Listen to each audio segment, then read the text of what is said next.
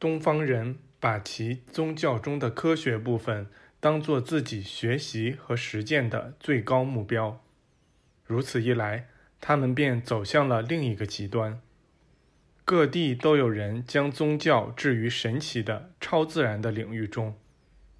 西方人听任自己完全陷入了道德伦理之中，东方人则完全陷入了宗教学问之中。这两者都对灵性真理关上了大门。不一定非要在基督教修道院或佛教寺院中过那种退隐、禁欲。与世隔绝的隐修生活，这样的生活并不能使人获得真正的灵性感悟，也不能使人过上耶稣所内化与外化的那种真正智慧的、有效的完美生活。所有这些体制与机构都已存在了数千年，而耶稣在他行经大地上的短短数年间。给出的指导，在提升人类方面所做的贡献要远远大得多。我们清楚的知道，耶稣了解所有修道院教导，通过了入门学习，研究过被视为神圣的秘传教义及宗教仪式和典礼，最后还接触到了欧西里斯的教导。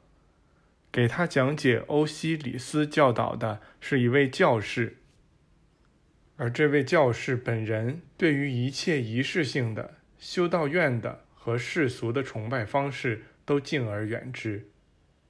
这位教士信奉埃及及第一王朝的国王托特，那个帝国以前被称作埃及帝国。他在欧西里斯及其接替者的指导下，达到了一个文化与创造均获提升的时期。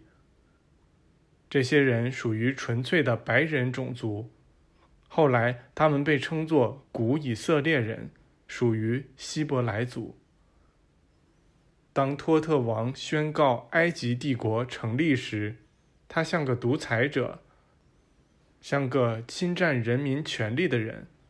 多亏欧西里斯及其接替者的指引，居住在这里的人们才建立起了一个合一、友善的灿烂文明，并在数个世纪中维持了这一文明。托特以明智的方式进行统治，并努力维护欧西里斯的教义，但随着埃及人或将托特推上。权位的南方黑人部落影响力的增长，世俗的阴暗的观念开始出现。以后的那些王朝背离了欧西里斯的教导，他们逐渐采用了深暗种族的阴暗理论，到最后只施行黑魔法。这个王国很快便衰落了，因为这类王国必定会衰落。耶稣专心倾听那位教士的讲授之后，领会了其教义中内在的深刻含义。耶稣对佛教教导的简单了解，以及他得自东方智者们的观点，使他能够看出隐藏在所有这些教义背后的巨大相似性。于是，他下定决心要去印度。这个计划是完全可行的。因为他可以走当时供商队使用的古道。在研究了保有一定纯净度的佛教教导后，耶稣看到了那些相似之处。他明白了，尽管有人们强加上去的种种仪式和教条，但这些宗教只有一个源头，那就是上帝。他把上帝称作他的父亲和所有人的父亲。于是，他把所有仪式都抛进了风中，径直走向上帝，直接走入了他那慈爱父亲的心里。一个神奇的领悟随即产生了。